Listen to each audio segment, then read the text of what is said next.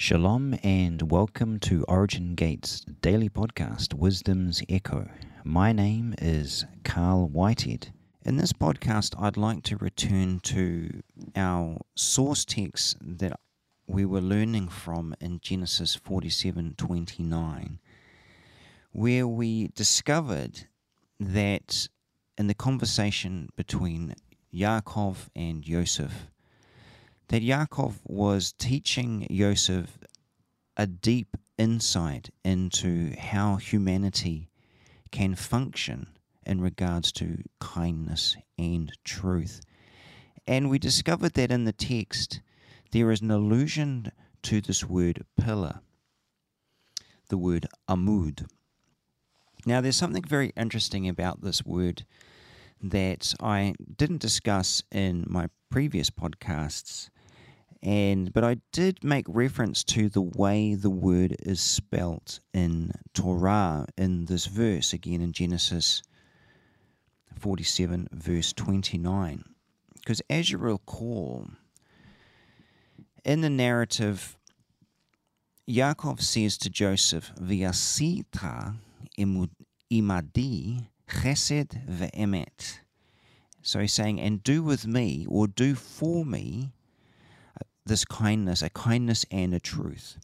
And so we were able to read into this and infer from the text that underlying the words that Yaakov was using was he was saying, and make with me a pillar or pillars of truth and kindness. And I made reference to this word imadi, which is spelt with an ayin, a mem, a dalet, and a yod. Now we've discovered that ayin mem dalet can be read amud, but what about the yod that's attached to this word? Now I didn't, I haven't talked about this yet because this struck me as something very interesting, and so I went on a bit of a journey. And this journey has taken me to some interesting places. And I want to share share those with you today because I've talked about the way of kindness. And with particular, I talked about how the way of kindness, or kindness as alluded to in the Proverbs, that kindness will not forsake us. So when we choose the way of kindness, when we choose to put kindness before truth, that style of living, that lifestyle, the nature and character that develops in us because of that choice will never forsake us. And there's something really profound that I found when I was pondering this word imadi and translating as amud with a yod on the end. So we know that the letter yod is the tenth letter in the alphabet. And so its its numerical value or its gematria is 10. So it's it's the ordinarily it's the 10th letter. So this is the final letter in the alphabet that follows the ordinal numerics for its gematria. So we have aleph through yod, the first 10 letters which are 1 through 10 in number value. So, what I would like to share with you today is the journey that I went on pondering and meditating on why this yod is attached to this word imadi if we can read it as amud, because the yod seems superfluous. But of course as we know in a torah every letter every word every sentence every verse, every every paragraph, every chapter, every book, every, every, the way it is written is by divine design. So we can't dismiss the yod, and to do so would cause us to miss out on something very beautiful. Now, what I discovered when uh, reading in Exodus 25, verse 8, this verse says, V'yasu li mikdash v'shachanti betocham which we translated as, and make for me a sanctuary, and I will dwell in their midst. Now, in this verse, there is the word veshachanti, which is spelt with a vav, a shin, a kaf, a noon, a tav, and a yod. And while reading this verse and looking at the commentary of the Baal HaTurim on this verse, the Baal HaTurim points out that this word veshachanti can be read as two words. And this is the source text that I'm going to use to to show you what why this yod is attached to the word imadi when we translate it as amud. The Baal HaTurim states that Vishachanti can be read as two words, and those and those two words are Vishachan Tav Yod. So what is he doing here? Vishachan, Vishachan is translated as and dwell. And he does a very interesting thing, which I had not been aware of previously. He takes the tav and the yod and attributes to them numerical value to get the, the, the sum of 410. So if you take the word shachan by itself, it's he, he did dwell, but when we add the vav to the beginning of again, the vav becomes a transformative and it changes the verb into a future tense. So veshachan, and he will dwell tav yod. Now the numerical value of the letter tav is 400, and of course the numerical value of yod is 10. So 410. Now, why does the Baal HaTurim point this out? So the Baal HaTurim is pointing out here that that in using the word vishachanti, I will, and I will dwell, now 410 years is the number of years that the first temple stood. Now we're talking here about the Temple of Solomon. So from the, the day that the, the temple was finished in its construction to the day that it was um, destroyed by the Babylonians, 410 years. Now, isn't that amazing? So, what that showed me is that coming back to our word imadi, when we translate the first three letters, the uh, the ayin, the mem, and the dalet as amud, amud yod, a pillar of ten or ten pillars. Now, this is where things get very exciting because what does this ten reference to? And what is what is God trying to teach us here in the narrative between Yaakov and Yosef about building pillars or becoming a pillar of kindness and truth? How do we do that? What are the things that God has given us, the tools through His Word that He gives us to allow us to establish the way of kindness. And how is that kindness a reflection of His nature and character to us? So now we've got the numerical value of 10. So a pillar, 10, 10 pillars, pillars of 10. So now we are immediately drawn to the numerics of 10. And for me, our first stop must be the Ten Commandments. And isn't it amazing when you when you follow the way of kindness through the word of God, how much it starts leaping out at you and becoming more significant. Again, we've all read the Ten Commandments. We we we've heard them. They're they're a part of our life. Our the moral fiber of many of our laws in the Western world are founded upon the principles of the Ten Commandments. And look what it says in chapter 20. Let's start at verse 4 in the book of Exodus, where God is saying, Don't make for yourself statues and images of things that are in heavens or things that are below on the earth or that which is in the water beneath the earth. Don't bow down to them. Don't worship them. Why? For I am Hashem, ki an Anochi Hashem Elohecha El. I am the Lord your God. And who is a jealous God? Now listen to this. Who visits the sins of the fathers upon the children unto the third generation and fourth generation for those who are his enemies. Now that's important. So those who choose to become enemies of God.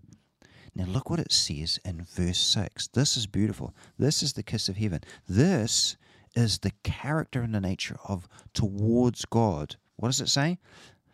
But who acts with chesed, with kindness to thousands, and I love this word, li ala alafim, to thousands of those, of generations of those who love me, and to those who observe my commandments, mitzvotai. Ah, oh, and here's the, the, the wonderful thing about this word where it's translated as for thousands or two thousands of generations, because the words aleph, uh, which is translated as a thousand here, or Alephim, so they generally translate it as to two thousand, because what's the first instance of a plural of something is two. You've got to have a minimum of two for something to be plural. But the word aleph itself as a thousand really means a number an innumerable number, a number that can't really be counted or quantified. Now think about this. Stop and think about this for a minute. When when humanity or when mankind chooses to become an enemy of God, the results of that enmity affects four generations. But when when we love God, when we love his ways, when we in other words when we choose to make the ways of God the priority of our heart and our desire it unlocks the, the attribute of kindness and the ways of kindness for an innumerable amount of generations. This is the ultimate form of generational blessing. Just by placing va- the value of our heart's desire towards the ways of God. And here he calls them his commandments. And so we can just simply look at the Ten Commandments as a way of unlocking multi generational blessing. And so we establish ourselves as pillars when we put the framework of these 10 10 ways of God, these 10 commandments, as a priority in our lives. Because again, a pillar, what does a pillar do? A pillar holds up the house, it serves the structure of the house, it strengthens the, the integrity and the way of the house. So, God, and this is the thing that is so beautiful about his relationship with us. God places his reputation in our hands. And so, through the narrative, through this beautiful narrative in Genesis between Yaakov and Joseph, God is communicating to us something profound. He's saying, Amud Yod, become pillars that reflect my attribute of kindness through the ways that I am instructing you. And there's something very, very beautiful as well. I just want to quickly sort of point out to us here in closing in uh, that we find in the Talmud, and particularly in Pirkei Avot or Pirkei, Pirkei Avos, which is translated as Ethics of Our Fathers, in uh, Mishnah 13 there, says something really quite quite profound that when we reflect upon it, again does something amazing. It points us towards this the numerics of 10. And I want to quickly talk about this. So in Mishnah 13 and Pirkei Avot 4.13, it says this, Rabbi Eliezer ben Yaakov says, He who fills even a single mitzvah, a single commandment, gains himself a single advocate. And he who commits even a single transgression gains himself a single accuser. Repentance and good deeds are like a shield against retribution. This is quite interesting. So the Maharal uh, has just got a beautiful commentary on this verse, and I just want to quickly read it to us in closing, and just just to get us thinking and and discussing how this impacts us. He says, Mishnah 12 taught that Torah study is a broad engagement with far reaching results, in contrast to the very specific effects of doing a mitzvah, as this Mishnah now describes. The rabbis highlighted this difference when they said, and here's something interesting that these are the precepts whose fruits a person enjoys in this world, but whose principal remains intact for him in the world to come. What are they? Honoring of father and mother, one. Acts of kindness, two. Early attendance at the house of study, morning and evening, three. Hospitality to guests, four. Visiting the sick, five providing for a bride, six, escorting the dead, seven, absorption in prayer, eight, bringing peace between man and his fellow, nine, and the study of Torah is equivalent to them all, number 10. Isn't that fascinating? Nine things are enumerated, and Torah study brings the total to 10. A number that represents the fusion of separate parts into a complete entity. Stop and think about those beautiful words for a moment. So, when Amud Yod, when we come a pillar of 10, what are we doing? It's a fusion of the separate into a complete entity. Oh my gosh, isn't that beautiful? We can stop there and just and just be in awe at the wonder of the simple journey that God has begun us on because of this one word in Genesis 47 29. Imadi, which we have now translated as Amud Yod, pillars of 10. God is instructing us that when, when we seek out the, the instances of these 10 things that, are, that we find in His Word, and we enact those things into our life, let's just start with the Ten Commandments, that we are going to bring a fusion into ourselves that is going to bring a fullness of that expression as a single expression in and through us, bringing us into greater completion to be able to walk in the ways of God. Because why? Because we are establishing kindness.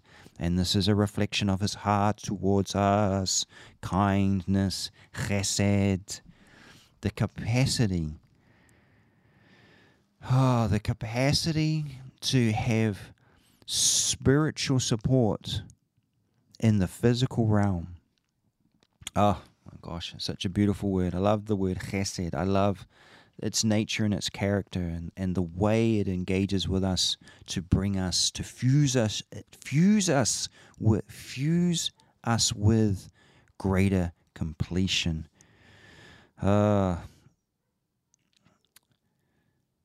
Baruch Hashem. Baruch Hashem. HaKodesh Baruch Hu. Hallelujah.